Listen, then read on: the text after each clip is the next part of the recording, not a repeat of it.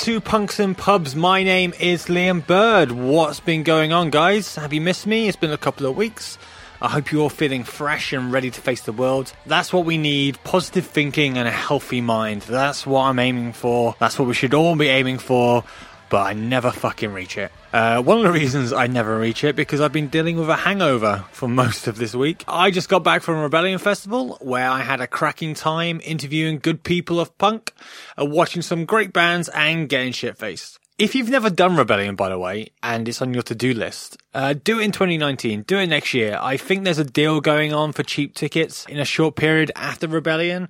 So if it's on your to-do list, then go in 2019. Let's hang out and have a beer. Go over to rebellionfestival.com and go get some tickets. Also, thank you to Rebellion for hosting Punks and Pubs. is very kind of them. They don't have to. They could have just turn their back on us. But I, again, one of the reasons I love punk is the community. And no matter how big a festival is, it's still embraced small podcasts like this. So thank thank you to Rebellion. Episode 18 is me in a good old fashioned northern pub with Henry Raby, the punk poet as he's been dubbed. I heard about Henry from a friend of mine who's a poet and he sent me a link to Henry's Bandcamp audio, something I would recommend that you check out by the way. I like what I heard and I thought it'd be something different from the podcast, a little bit highbrow so to speak, do a bit of poetry. So I jumped up on the train, went to York in the north of England and whipped out my mic and you're about to hear the fruits of my labour. In this chat you can expect rambling of politics, poetry, and punk. Not really in that order. I bang on about Detroit band Death for some reason. Henry talks about the parallels between his poetry and punk. And the names John Cooper Clarke and Kate Tempest will be mentioned a couple of times. Henry drops some knowledge on me about good punk protest music. And at the end, Henry will end the podcast with a little dilly that he's written. As always, I end the show by giving you the space to play your music. This week we have a folk punk band from Sweden, so stick around for that and my normal rantings. But before that, there's this. Good people of Punks and Pubs, I give you episode 18 with Henry Raby.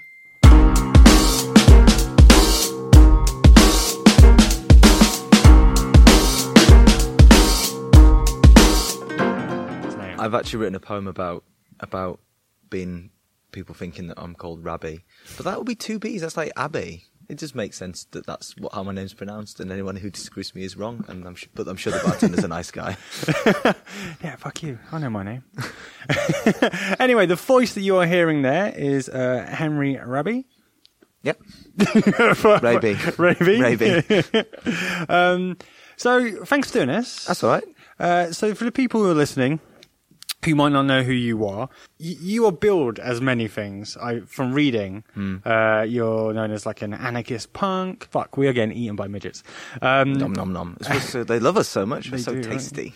And we're at a pub in York. I've travelled up to York, and we're at the uh, Golden Ball pub. And we were talking about before that I thought you, that you chose in this pub because it's a cooperative. Mm-hmm. Um, where it turns out actually you just chose this pub because you wanted to get away from the main strip. Yeah, so it, it, York on a Saturday is uh, a hub of knobheadery, and uh, throughout the, the day there'll be people like filling up in the bars on stag, do, stag doos and hen doos, um, and so the Golden Ball is a nice little retreat out of the way. It's a lovely little cooperative pub, and they do like a really nice open mic, um, and you can kind of hire the space, and it's just just kind of uh, a lovely little. Um, sanctuary away from the main strip of, of Yorkness. So, what is your first love? Punk or poetry? Um, I always wrote stories and I always loved literature and reading and books and going to the theatre uh, when I was little, all the way up until um, I was, well, to this day. But like, so punk came when I was about 16, which I've like kind of discovered is quite young. Some people are like, oh man, I was loving Blink 182 when I was 12, and that, that wasn't for me. I kind of threw into it when I was much more of an adult, yeah. and a lot of the whole thing of like, oh, like um, you know, going to gigs was really hard because, like, oh, you know, they wouldn't let me in because I was like underage. Whereas actually, I was just the right age to suddenly throw myself into going to gigs and that independence. Uh, so, so, people who started young did it wrong. don't, don't, be disappointed being torn away from the door. Start, start the, at the right time, which is when you're 16, 17, 18, and then you don't have to wait any longer. Um, so yeah, I guess like uh, poetry and, and, writing is my first love, and then I kind of discovered the world of punk rock around 16, 17. We're going to talk about poetry later, but I'm really interested in mm. talk about punk and, mm-hmm. and, how it's inspired your work. Um, so what was it about punk that like grabbed you? What like you, you said Blink One Eighty Two. Was that the first band that you saw? No, so uh, the, the, the f- my first love was very much the classic seventies punk, and what I felt like I was searching for something at sixteen. I felt like all through school I'd been very much following the rules. I was kind of like had a lot of kind of very mixed up Christian beliefs that were just like kind of vague. We'll just be nice to people and do the right thing. And it only when I kind of went to college and I kind of got out of uh, this kind of school bubble, I was meeting people with different ideas and backgrounds and taste in music and perspectives. Um, and I like did philosophy courses and uh, in youth theatre we were doing like Kafka. Uh, and I kind of like really fell in love with lots of a wide spectrum of stuff that I'd never experienced before. And one of those was punk. And I was kind of looking for music. I was looking for what sounded right to me. And I think punk appealed because it was it mattered and it meant something and it was immediate and I was looking for something I could latch on and go, This is what I believe in, this is what I care about, this is what I give a shit about. Um and and and and certainly like those kind of that those seventies bands like have a kind of they're, they're defined as like oh they stood for this or they meant this um, and and that's quite easy to look back and nostalgia and then I discovered more like of a modern scene which is more murky because it's much more um, but with retrospect with nostalgia you can kind of define bands quite easier because they don't have a chance to speak for themselves anymore Yeah. because like the Clash become icons rather than people yeah, um, yeah, yeah. yeah, so so yeah, that was that was kind of my intro to punk. Was just needing something to to find that mattered.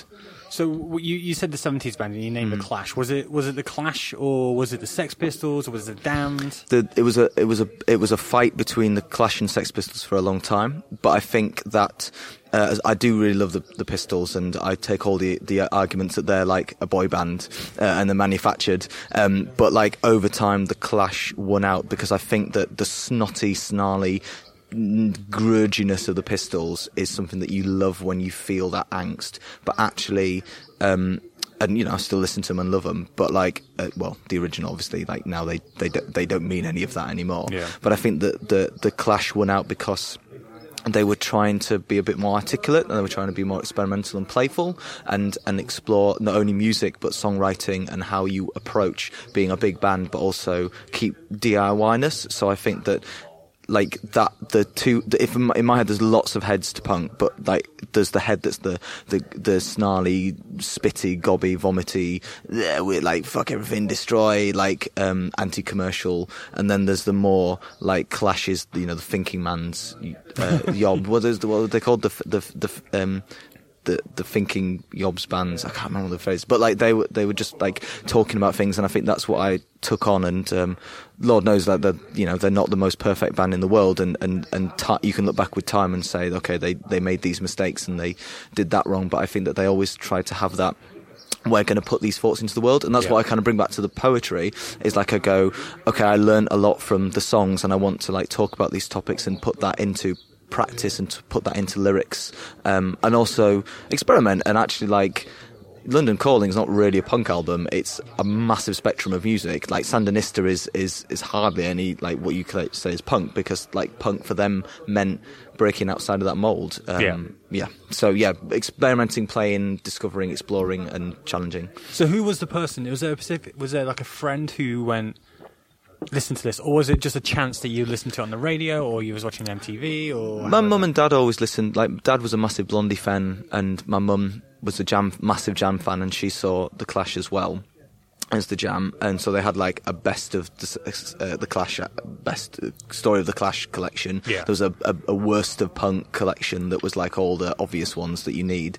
Um, so they had that kind of like oh, oh yeah, I've heard of them, I heard of that. But like, it was at York College popping over with a bit of spare money and buying like, if the Clash or Sex Pistols or like a punk band were on the cover of Q or Mojo or um, uh, these other magazines, and then Big Cheese as well. Like, then I would, I'd buy it, and I like uh, went to car boot sales and bought just like any kind of stuff. And this is also like, uh, so I, I'm talking about 2004, 2005. 2006 and that's like the the kind of birth of like Wikipedia Yeah. and iTunes and I genuinely think that had a massive influence that I had access to YouTube and access to like reading web pages about these bands and I think a lot of my knowledge of the old school punk came from this um, kind of whole world of documentation around it, um, and, and like watching documentaries. Um, and and I remember um, someone at uni, a tutor who was like into punk from back in the day, when I finally went to uni, and he was said, and he was like. Oh, but that was my era of punk, and I was like, "Well, it's mine as well." I, I felt I could claim ownership over the '70s and early '80s punk because, like, I'd kind of thrown myself into that world, and obviously we're seeing the bands because they're all still touring because they're all very old and fact- poor, and they've got yeah. divorces to pay for. Yeah. Um, but yeah, I always, I always, you kind of said about ownership, and I always find that a weird thing, especially in punk music. I think, Mm. it's particularly in punk, whereabouts people claim a certain genre for Mm. their own. So, I don't know how old you are, from, but for me, my punk era was the '90s Mm. with NOFX, uh, Green Day, Offspring were booming. But I also, as I've got older, I've now kind of moved away from that, and I'm, I'm more experiencing like the Clash. Like I was never a massive Clash fan when I was into punk, like what's that? But obviously, when I, when I was in in my teenage years, I, I, Clash was never in my mind. But like you said, with the with YouTube and and uh, uh, and social media, it, it opens up. Uh, mass back catalogs that you can go, holy fuck! Like they sound like the band I, I love. Like, what, that clearly was their inspiration. And what I also like of bands who are now getting their recognition, so like Death, I don't, I don't know if you've seen Yeah, the yeah, documentary. I've not seen the documentary, but yeah, I know about the band. Yeah, So people who might not know, Death are basically a um, a band from Detroit who had the sound that would become punk in the early in the early 60s. So punk in our world wasn't until late 70s, uh, mid 70s. These guys were playing what would become punk in Detroit in, in, in the early 60s, and they just happen to be free black guys as well, and they're from a very much a funk background. So I love that idea that this band now are getting the recognition of, like, they, they were making punk. So I, I just love it. Sorry, I kind of took you off your. Uh, but I- but I think that's but in terms of the the ownership, I think that. Um, you, you connect with something in all art or music, you know, there's, it's not just limited to punk, but you go, oh, I, I get that, I connect with that, that's my world, and you claim ownership because you find a way in.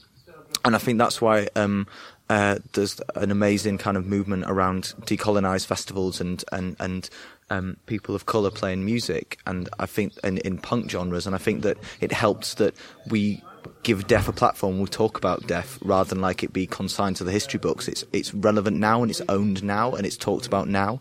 In the same way that. Um, you know, I can like really connect with um, the lyrics of, of, of loads of you know ska bands and punk bands um, that are like you know twenty years before I was born playing music. Um, well, not twenty years, ten years. um, but but that and that's like you find that connection, and maybe more with punks. It's more immediate and says this is how I feel about the world, and this is what I want to say. I I guess I could posit an argument that you don't really get that with maybe like on a prog music because it's more about ideas and it, and and it, and it doesn't have so much of the feeling. But I'm sure a prog fan would beat me up for that. Well, I was actually listening to uh, a couple of your poems on the way down, and you made me chuckle about one of the lines of uh, prog fans. What was it? Punk Prog fan- rock is for or, Or- um, sorry, um, punk rock is for orcs and prog rock is for elves. Yeah, that made me chuckle. Um, yeah, I think that uh, I, like, I'm, it's obvious because they're, they're absolute massive like um, opposites, and yet at the same time, you know, like. Um, Fucked Up released a, a concept album. Like concept albums exist in punk. Yeah. Um, but I think that it's it's. Um, I, I think that punk is very much the genre that goes, um, here's a part of my fucking soul out there. Here's something of me, even if it's a snotty part of my soul, and it's, uh, uh, you know, uh, uh, that's something why I'm never quite connected with those kind of 90s bands you mentioned like kind of NOFX i, I kind of never quite got the the kind of sneeriness because i'm not that sneery guy i'm quite a, a polite introverted guy um, and i and i like to um, talk about deeper ideas whereas i don't know like NOFX is a party band and that's absolutely fine Yeah. i'm not knocking it. but like there's there's th- but you connect because you go, oh, I, lo- I love that kind of quirky, uh, absurd funness that comes with bands like NOFX and Real Big Fish that I never quite clicked with until I kind of had to sit down and really really listen to them and find my way in. And have found that way in. I do like those bands but like yeah that that's a kind of different way of approaching it. But what an amazing genre that punk is that there is a huge spectrum and there's some stuff in punk that i fucking detest and i think is ridiculous. And i can't believe that it we, we give it that name but i can't deny that it's still within the remits of what we what we believe in. Hundred percent, and um, I'm guessing we're talking about bands like Skrewdriver and and bands that are very skinhead orientated that do have kind of If- like, right wing beliefs. Yeah, and- G.G. Allen as well. Yeah. I think that kind of destruct. For me, punk is about being intelligent and talking about things, and uh, and and as much as you know, there's some oi bands I quite listen to. They're kind of a guilty pleasure because Yeah. at the end of the day, like. Um, the whole thing is that oh you're a skinhead no more no less get down the pub be very masculine um, and, and and tick these boxes of like you have to do this um, and the same for like a lot of crust stuff as well you could argue with anything but I think that I understand why Oi belongs in this spectrum of punk, but I don't quite understand. But like, it's a million miles away from Siouxsie and the Banshees or Yeah. television or Talking Heads, but it's still within this massive spectrum, which is really interesting. Well, I mean, I, I was having a debate with uh, a couple of friends uh, when, when, when, when I was starting out this podcast. I was like, okay, I want to talk to everyone who's a, who has some association with punk. And then my friend threw at me, well, what about bands like Chelsea and, and Skrewdriver? Would you talk to them? Yeah, I was like, well, you know what? Actually, I probably would because they do have their place in punk, and also it would give me the opportunity to actually put questions to them. Hmm. Whereabouts I feel that I'm not promoting them. I, I'm I'm I'm pushing them, and I'm trying to make them see hmm. A bigger picture of what punk probably is and what they probably think I mean, it there's is. a massive kickback at the moment about um, snowflakes in punk and Yeah. liberals in punk, and like, oh, why does punk have to like the PC punk brigade? Why does punk have to have all these rules? It was just about mates. It was just about having fun. It was just about getting drunk. It was just about doing gigs. Now, why do you have to like? Um, have all these additional rules associated with it. I think it's absolute bullshit because I think for me, punk is about challenging things and it's about finding a different way of doing stuff. And if and if your attitude to it is just um, is is just like just getting getting drunk. I don't know. I, if you want to do that, that's fine. But I'm looking for a more. I'm looking for talking about topics in the in the punk stuff, and I'm looking for how it affects the world outside the gig, and and also about like who's playing, who's got the agency, who's who's on stage. Um, and I, and I, I and and I don't. When people say, oh, like, who cares if it's like an all male back lineup? Who cares if it's all white? Like, that's just the nature of it. That's just that's the people into punk, and that's the people that that make the music. And and and why worry about it? But it does matter because it's about representation, about different voices. It was about whether in the 70s you're talking about um, working class people getting up and actually having a voice in amongst all this rock dinosaur bullshit that was happening, or whether it's about um, like women like the Slits and Siouxsie Sioux and and um, Poly Styrene having a voice, or whether it's about um, black people um, in in kind of bands like the, the ska scene. That's all always been there. You cannot deny that that's been part of it. And now we're just talking more and more about having more queer people in bands, um, more people of color that aren't necessarily from Jamaican and African heritage, but like open up these genres more, open up these discussions, so we have a diverse scene rather than just like four skinhead blokes on stage singing. F- 10 songs about going to the pub. Like, yeah, I, I get it. Great. If you want that, super. But, you know, we'll all go to the pub anyway. We don't need to hear songs about going to the pub.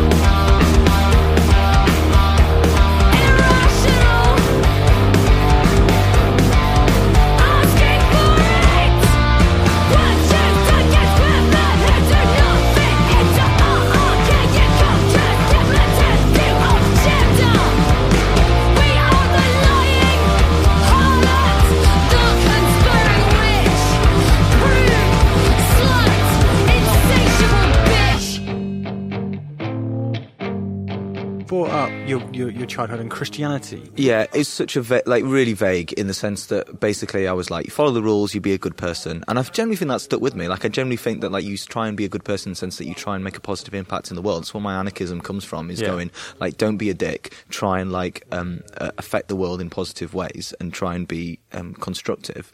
And I just kind of followed that through to secondary school of just like, oh, just be you know be a good person, like follow the rules. So it wasn't like a family belief that you that you. No, no. It was it was just the kind of like imprint from primary school, like you said, the Lord's Prayer, and you Yeah. do a, you do a hymn that's just there, and no one enforced it upon me. It was it was just my own kind of anxieties around being a good person. You, and I still get that you have to be a, a good person. You have to do the right thing.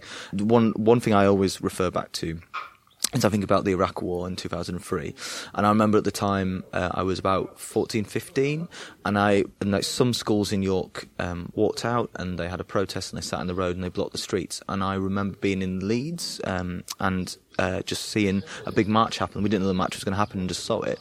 And I remember it being around, but I just remember at the end of the day going, yeah, but got weapons of mass destruction. We're just going to war. That's what's going to happen. Yeah. And shrugging and just accepting that that was the the situation.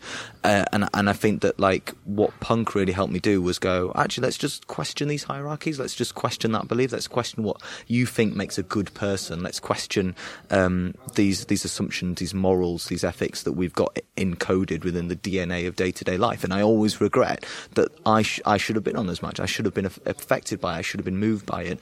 And and um, and that is just a constant reminder every time the, the kind of anniversary comes around, every time there's a documentary about it, every one time people talk about it, to go like never again will I, I not stand up for something that, that at the time was absolutely justified, Uh, like absolutely was, and and and and yeah. So that's that's that's the moment. But are are you disappointed then, being being passionate about punk and punk music, that during that time, especially even now, we've gone through series going on. We, hmm. What happened in Libya? What happened? What's going on in Iraq? Still going on in Iraq, um, and conserv- and conservative government still hmm. being in power. That there hasn't been that many politically minded punk bands on the scene. It seems like everyone's been a bit like too scared or just not willing, not not really giving a fuck. I think there's two approaches to songwriting about it. I think there's a very obvious one, which is like, oh, fuck Tories, hate Tories. And then there's one which is a bit more like, um, exploring the topics a bit more and opening it up. I think that um, there are loads of bands doing it. I think it's massively in the underground, and I and I would. I mean, Liar Liar got to number one, but that was kind of a gimmicky, specific thing. Like it, it had a very sp- specific like energy behind it of a, of a specific time, and it was a feel-good ska song rather than Yeah. a punk song. Um, I think that uh, the way the music industry is, it wouldn't. I think I'd be very surprised if another kind of political punk song managed to get up there, like Ghost Town, for example, which is not a punk song, but certainly comes from that world. And um, uh, I think that um, the rise of Bandcamp and the, the, the, the kind of more independent record labels, the more DIY-ness meant that we kind of do it ourselves, and that's prob- that's a problem because it means we retreat into our own scenes, Yeah. we retreat into our own worlds, we we kind of uh, kind of preach the converted a little bit, and and I'm yeah wondering how we go. Okay, so we have these scenes, we have these songs, we have this world, we have this anger, we have this passion, but then but then how do we get it get it out there? And, and I think maybe it isn't necessarily the music because the music isn't always going to be the most accessible thing and not everyone's going to want to buy a single um, that is uh, I, and I, I, I can't imagine Autonomads or Atacop getting to number one with an anti-fascist song as much as I love. I love that they're great songs, but they're not like bangers for the radio. But certainly the energy that they produce at gigs, the energy and the ideology and the the, the strength of the lyrics is an inspiration and is a talking point to then go out and go, okay, so this is how we oppose it and outside in the world, and we play it on sound systems, or we we uh, encourage friends to listen to it, or it it, it bulks us up before doing whatever action we need to take. So how is the scene then in, in the area that we're in now, York? Is there a quite a thriving underground scene? Because in my mind, York is in a weird position whereabouts you haven't got Newcastle too far up. Mm-hmm. You've got Leeds quite close in Sheffield, and I don't know if do, bands kind of bypass York or So yeah, so we're, we're quite useful if bands need to do an extra date and they're doing Leeds or Newcastle or Hull, then they can pop over and, and do do our little town as well. Um, the thing about York was what's absolutely amazing. What I love about this city is that you could come here, you maybe move to York, or you turn up and be a student, and you could go three years through the city, and you would assume that it's just quaint and nice and peaceable, and there's nothing really going on, but if you just scratch the surface, you'll find loads of stuff happening. And it's the sort of thing where if I move to Manchester, I um, but there's loads of stuff happening. The bands are always playing that. I can't like make a scene because it already exists. But if you came to York and you wanted to make something happen, you can make something happen. Obviously, you're not going to step on other people's toes, but you can uh, set up a club night, you can set up a, a, zine, you can set up a band night because we have lots of little venues here and there. We have like an interdispersed scene, and it's never going to be like rammed, um, constantly rammed gigs of like. Um, I tried to put on bands for for a while, but I just couldn't make it work financially, and that's that's something I take on myself rather than I blame the bands I was booking or the venues. But I think that you, it's it's very great example of how you can in these small towns make a DIY scene, make something happen. A few examples is BGB, are the like kind of put on the more hardcore grindcore type stuff, and then they do like loads of big gigs with loads of bands that are really heavy and exciting and raunchy and um and and boozy, and they're really good fun. And then there's um, Young Thugs record label that have like a whole plethora of bands, and some of them are more garagey and some are more acoustic. But they've got like um, a really cool band uh, called Dead Drummer, who I think everyone should check out. And then there's um, a seven-piece ska punk band called Magnificent Seven. So what happens is we we only have a small pool of bands, but um, places like the Fulford Arms really champion them. Uh, places like uh, Dusk are really accessible. Places like the Crescent are like booking really interesting stuff. And um, last night I was at a, a queer space night that had like a, a, a really cool queer band called uh, Seven um, Seven Hour Darkness Invasion. And so what you get is is rather than like loads and loads of bands constantly churning out bands and loads of venues and too much stuff and saturated, you get like little pockets of stuff happening that kind of sometimes stick to their own. Like I don't think like my problem was that some th- there wasn't not much crossover between the bands I was putting on and the audiences that would go to other nights. But you can make stuff happen, you can make it work. So that's quite rambly, but that's Uh, my. so, so do you think that's happy? Because obviously you've travelled a lot around the country, and you've played towns like York, where that's bands kind of bypass them. So bands, so areas I'm probably thinking of are places like um, down in the southwest, mm. so like Yeovil, or mm. if you go across uh, to Kent area, mm. bands don't really seem to go that sort of area. So do you do you find when you're travelling those kind of areas, do you find that there is kind of that under undercurrent of a scene like in York? You just need to find it. I'll tell you a weird little example. It's not, it's not necessarily a punk one, but I think it's an interesting one. Is that I did a gig in Skipton, uh, which was a, po- a poetry night, and it was Sorry, just explain why Skipton. so Skipton is north of Bradford. It's like um, just before you get. It's like kind of on the border between Lancashire and and uh, Yorkshire. It's kind of old, kind of sheep town. Um, uh, I don't want to say not necessarily mill town, like a kind of market town, Yeah. quite a rural place um, in the West Riding. Um, I've probably said a load of facts, and people are like, uh, actually, that's not the facts about Skipton, but that's like in the back of my brain. That's why I associate with Skipton.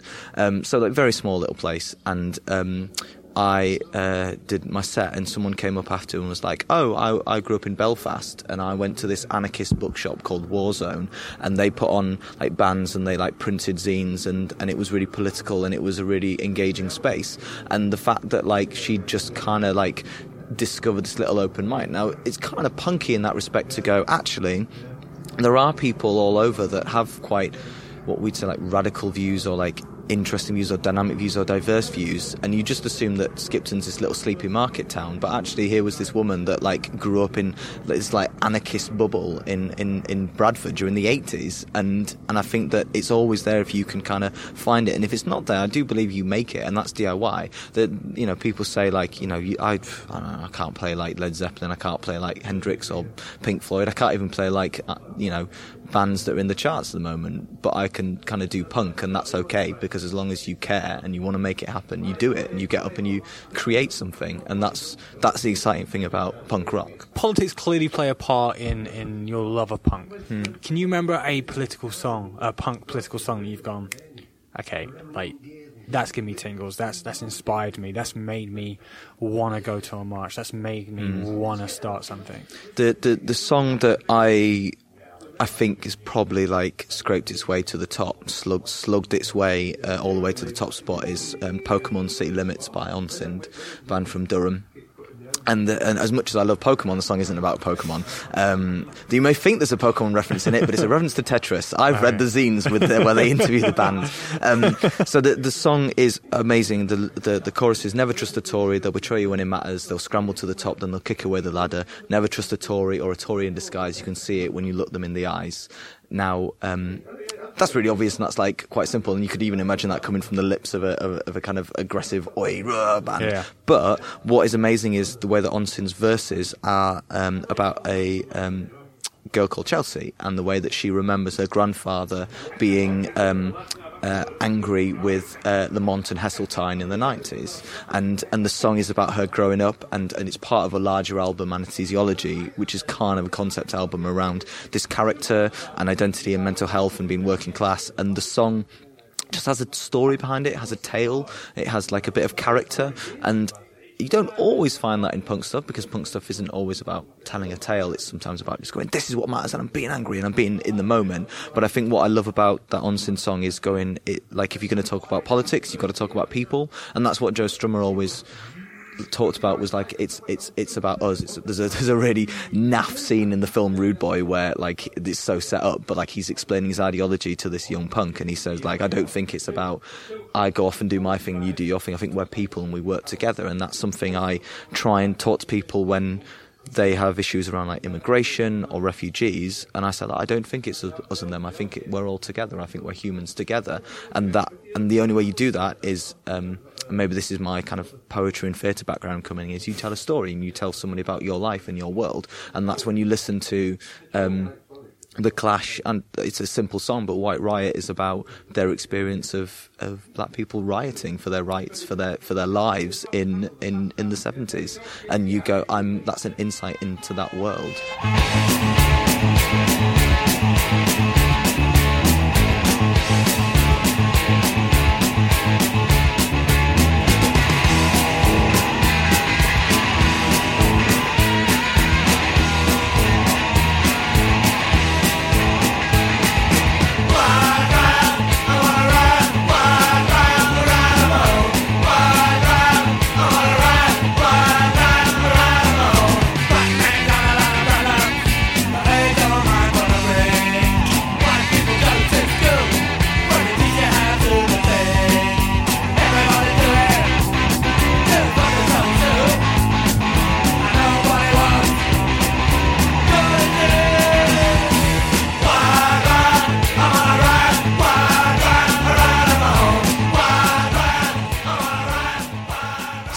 Punk play its part in, in your work that you do, your poetry? Uh, How much of an influence has it had in your poetry? Because you said that poetry and, and your love of word came before you discovered punk. Hmm. Looking back at some old, old poems, I don't know if you've ever kept a hmm. book, whether it's your mm-hmm. writing, do you look back at them and go, well, this is nothing well, who I am now. Now I've discovered punk.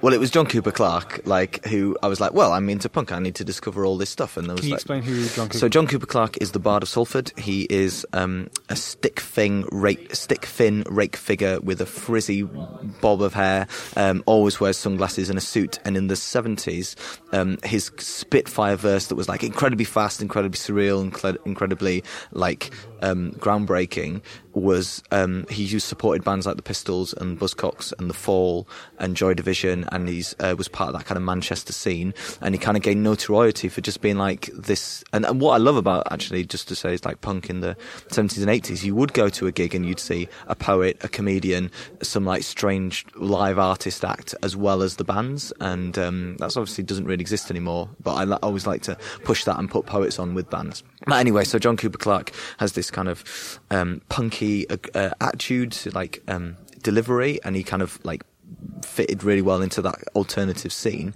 Um, so I was like, oh, like I like punky stuff, and I want to write some poetry. So I wrote a poem, absolutely ripping off John Cooper Clarke, called "Post Eater Creature," um, and I started doing like these kind of short, snappy, fast little John Cooper Clarke stuff. And it was it took a few years to kind of discover my own voice and style.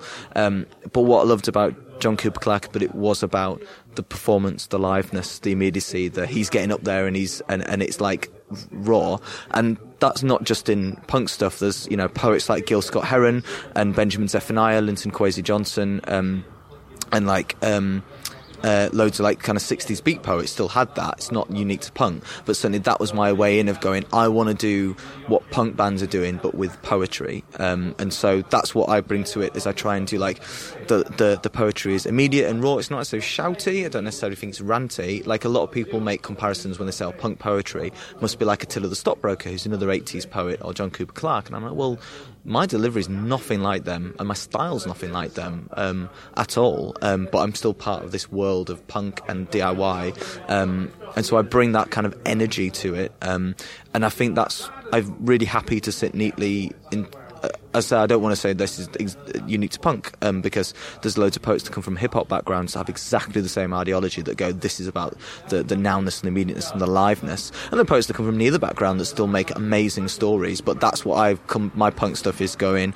Uh, and also, it fits really nice into, you know, the Ramones setup of like, just say it in two and a half minutes. Like, just crack on. Like, why, why do we need to like go on too, too too long? And that, and I really like that about slam poetry and performance poetry. And sometimes it's too limiting. And I love writing longer stuff. And I've written like ten minute poems. I've written five minute poems. I've written a sixty minute show. But like, I do still sometimes go back to the like. It's cool. You've got you've got three minutes. That's what slam is. In slam, you've got three minutes maximum. So you've got to just got to say what you need to say in that time. You can't waffle on. So is slam poetry kind of like? Is it just you on the stage, or are you battling someone? No, it's it's it is a competition, um, Yeah. but you're not against a person. So um, you do your bit to the audience, and there's different setups to different styles. Um, so the organisation I'm I run called Say Owt. Um, we our setup is um, you have three minutes from the the moment you say anything on stage, um, and you'll get points deducted if you go over three minutes. Um, the audience judge. So we have five judges in the audience, and they give you a score between one and ten. They give you decimal points, so it's competitive, and that gives it. And people don't like that. You know, people don't have issues with that, and I, you know, I could talk fucking hours about the. The, the problematicness around that, that setup, but what it does mean is people are in it to win it. They bring a bit of energy, they bring that passion, they bring that spirit. They're trying to connect with an audience, trying to impress the audience. Sometimes it means they just go for like willy jokes because that's funny, and sometimes they go for like quite obvious politics because people go, "Oh, they've just said something really important about politics. Can't give them less than a nine because then I'd seem like I don't I don't like the the topic they're talking about." But it certainly does mean that there's there's a rawness to it which poetry desperately needs, and and one of the best things is when you know people come to the night or see me perform or any poet perform and they're like, oh, poetry, I'm not that keen. And they go, oh, wow, like, I like that. And that's because they connect with it. They connect with the stories, they connect with the energy, they appreciate the energy, respect the energy. Um, and, and, and they're saying things that matter to their lives, or they're saying things that they, or at the very least, go. I don't understand what you've been through, but I really appreciate you sharing that. I, you know, that's why I love watching queer poets and, and poets of color and, and disabled poets uh, and doing their stories and you go i've got an insight into your world because that's a sharing of a story um, and and the whole thing is i remember my mate saying you know if david cameron when he was at Eton, had done more drama lessons when he got to listen to other people's stories, act other characters, think about other characters' shoes. Would he be such a butcher of people in his austerity measures? And, I and, love the way you use butcher them, just because it's pig. oh yeah, that as well. Do you think that there is a, a renaissance of poetry at the moment, especially in the mainstream, because of Scroobius Pip? I ain't gonna take it no more. I ain't gonna take it no more. I ain't gonna stand idly by while the bridal reply of a marriage of styles is, yeah, but what's their demographic? I ain't gonna take it no more.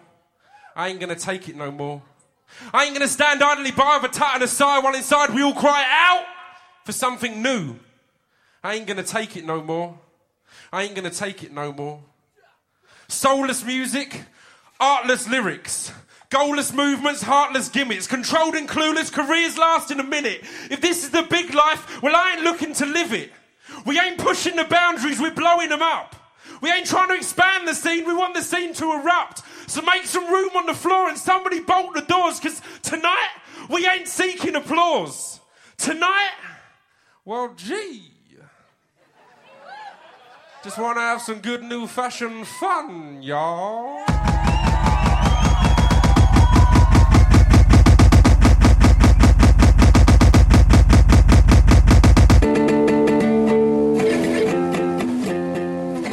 Find that there has been the case? Do you think there has been a new audience of people wanting to get involved in poetry? Yeah, absolutely. I think it's a little bit similar to what happened with stand up a few years ago. Is like you you say, right, um, uh, I'm going to go to see a play, I'm going to go see a film, I'm going to go to a gig.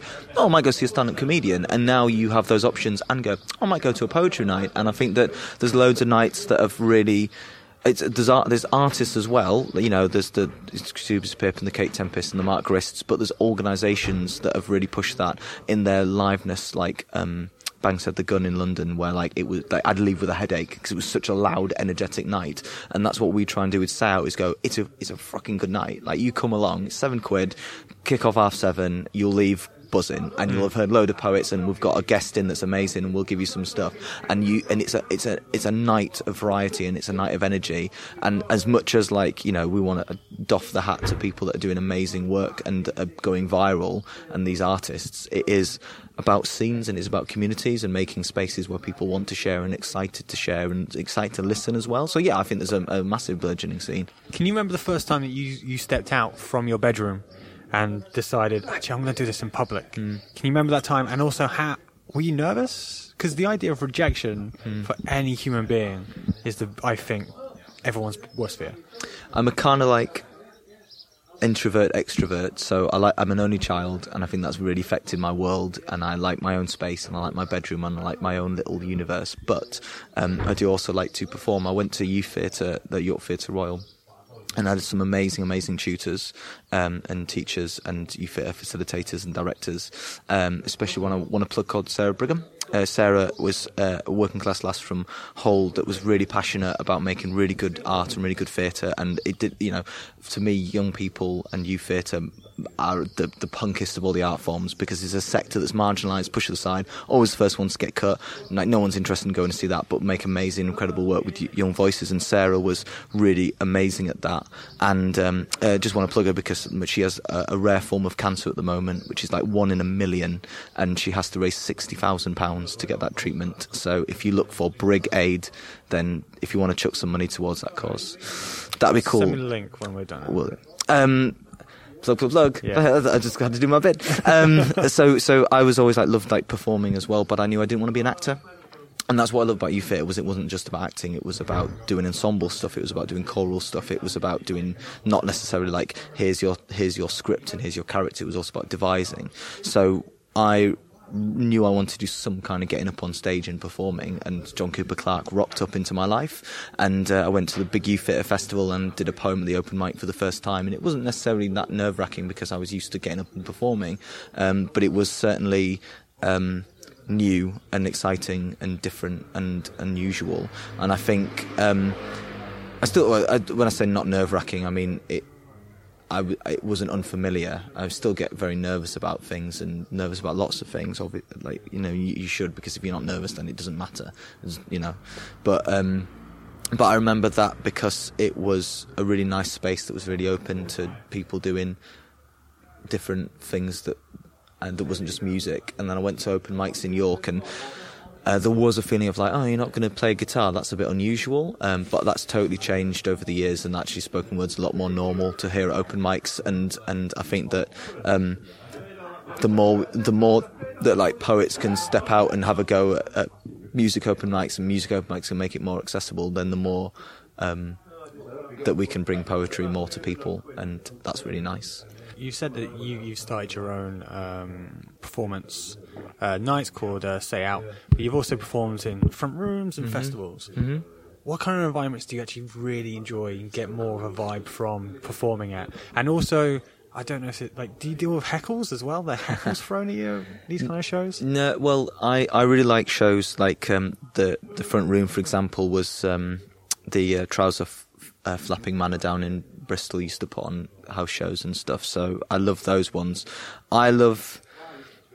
I, I love it when audience get that you're doing some poetry and spoken word. Uh, a couple examples: I did a show in Warrington, and um, I was the only poet on the lineup. And everyone was really complimentary and came up and like shook my hand. And one guy bought a book, and they enjoyed it, but I think they didn't quite know how to respond to spoken word. It's obviously fine. It's just you don't really see that often in these kind of spaces and scenes. So I like it when people are really up for it, and that does tend to be like more poetry audiences. And I love playing. I love like playing with the mic. I love like going off script. I love improvising. I love being a bit messy and a bit slapstick and a bit and a bit bit unruly. And that's really punky, and I love and, and I love like curating a bit of chaos and never quite knowing what's going to happen. I don't really get hecklers because I generally think people don't really know how to take it. So I think they are like, and again, I don't, you know, I don't do like comedy sets or anything. So I am doing it in safe spaces where I don't expect heckles. People just kind of fold their arms or talk at the back. But um, I did actually think I was like, oh, I'll learn a John Cooper Clarke poem, and if anyone ever heckled me and went, oh, if you're a punk poet, do a John Cooper Clarke poem, and I'd just be able to go, bam, straight away. I'm already a monster from outer space and just do it right in their face. Um, but I love ones where like the audience are like up for it. I feel like that's really important to like do it to audiences that don't expect it because they're like learning. But like it does feel like I'm like an emissary for the genre. It's like I've come to your world and I will do this for you, and you will kind of clap and nod and go, oh, "Okay, that was really good. and, oh, that was fine." Um, but I like the ones where we can kind of be more playful, and that's what we've built at Say Owt. Is people absolutely come expecting a kind of spoken word night and and, and up for some stuff. Bitches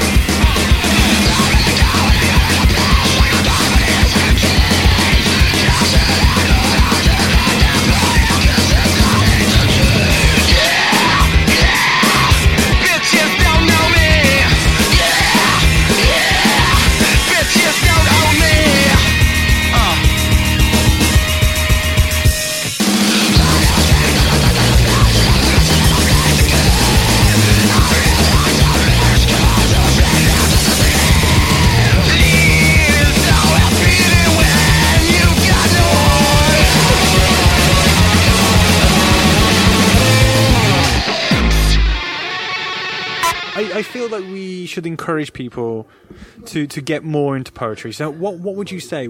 Is that typical question of how would you encourage someone who who probably isn't really hmm. doesn't doesn't believe that they could do hmm. What you do in spoken word, does, doesn't have the confidence, hmm. might be in a band and hmm. thinking, well, actually, you know what, hmm. I can write music, but I just don't know how to make that leap from band to spoken word. absolutely no harm in just going along as an audience member. I think that there's, um, especially if it's someone that does play a band that is already artistic, that has a collection of poems under their belt. You don't have to get up and perform, and and actually, I'd say a night that is a bit is a kind of like. Uh, too encouraging and a bit shamey and people doing it isn't doing it right. I think it is about the audience and just go and enjoy it. Just just check it out, just suss it out. Uh, acknowledge that not all poetry nights are good. Like some are a bit boring. I'm not gonna not gonna lie, and I'm not gonna say that you'll turn up to one and it'll be the it'll be perfect. Um, and that, in that respect, you can always set your own up. It's kind of what happened with Sao is we were like we want something that's a bit more raucous than the other nights that are happening. Not knocking the other nights in York. That sounds like I am. I crudely texted you asking if you if you had any poetry that you would like to Yeah. uh, end with, and I thought it'd be quite nice if we if we could end with something. Yeah. Um, cool. So this is called Buffy DVDs. A calf can feel the tangle in her heart, see adjust the tightness of her scarf. She checks that no one seems to be in, gives Hannah a look and a nod, and so they begin. Let rip with the spray, solid hiss, black gloved ensnared, balled up fists, and before they make their getaway, they stand back and admire the bright purple A. Hannah grabs the sex doll roughly tied to the lad's garden wall, and this simple act feels like finally being on the counter attack. And Hannah says through her scarf, If you want to start a revolution, you start feeling human. Stop acting like property, and you'll never be stolen. Well, the campus just typed and talked about overreaction and militant force, and Kath was so bluntly, "Mm, theft is theft, but it didn't make her feel any less depressed when every single advert tells her how to look and love, or the bulls who banter words thick like clubs, or the wolves at the bar who prowl out for blood, or the bouncer who said, Calm down, love.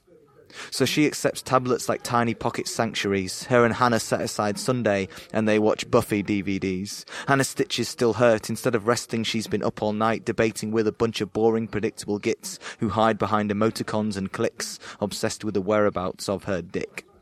But she always types, if you want to start a revolution, you start feeling human. Stop acting like property, and you'll never be stolen. No Kath driving, shoe pedal floor their escape route the North Yorkshire moors. Her eyes scream louder than the sounds of the pursuing police, so Hannah reaches and retrieves their favourite mix CD. Car stops, in come cops, music plays and it rocks. Hannah says through wheezing breath with a copper on her chest, if you want to start a revolution, you start feeling human, you stop acting like property, and you never be stolen. And Kath never dared believe she'd allow herself to feel this scared. But we all feel that grip tighten, but we can all sing louder than silence.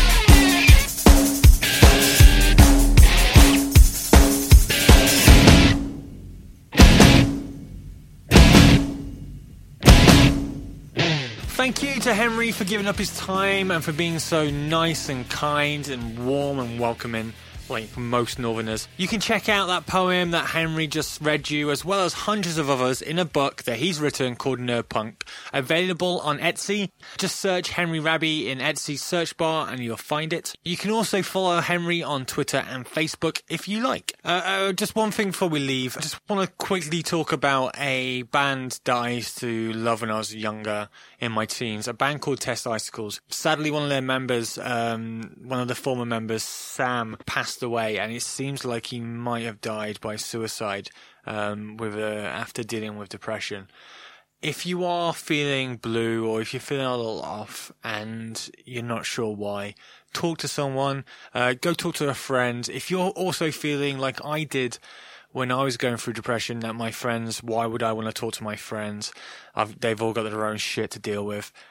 Trust me, they, they will want to talk to you. Your friends are there for you. Good friends are there for you. Um, so don't be, don't feel like you're piling your own misery on top of them. You're not. They're there to help. If you don't feel like you want to open up to your friends, there's charities like the Samaritans in the UK. And if you live outside the UK, then do a little Google. You can find a charity in your region.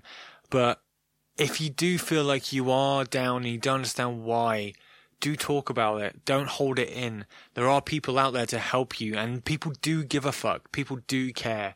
Anyway, I just wanted to use this. I mean, I've got a podcast, so why wouldn't I use this platform to encourage people to seek help and find help? Because people give a shit and there are people there who can help you. Um, thanks guys. Uh, I'm not going to do the social media rant this week. You get a week off. But something that doesn't change is the fact that every week I give you the opportunity to play out your music to end this podcast. Uh, this week we have a band from Sweden. I'm not even going to attempt to pronounce their name because it would just be an insult to them. This band called Black Anemone. This track is called Banks of Roses. Thank you for them bringing their music into my world. Thank you to you for taking the time to listen to this podcast. If you are going to a punk show, don't forget, if you see someone fall down, you pick them right back up. Thank you again, and I'll see you in a couple of weeks. Bye bye! On the banks of the roses, my love and I sit down. And I took out my fiddle for to play the lover tune. In the middle of the tune, oh, she smiled and she said, Oh, Johnny, lovely Johnny, don't you leave me.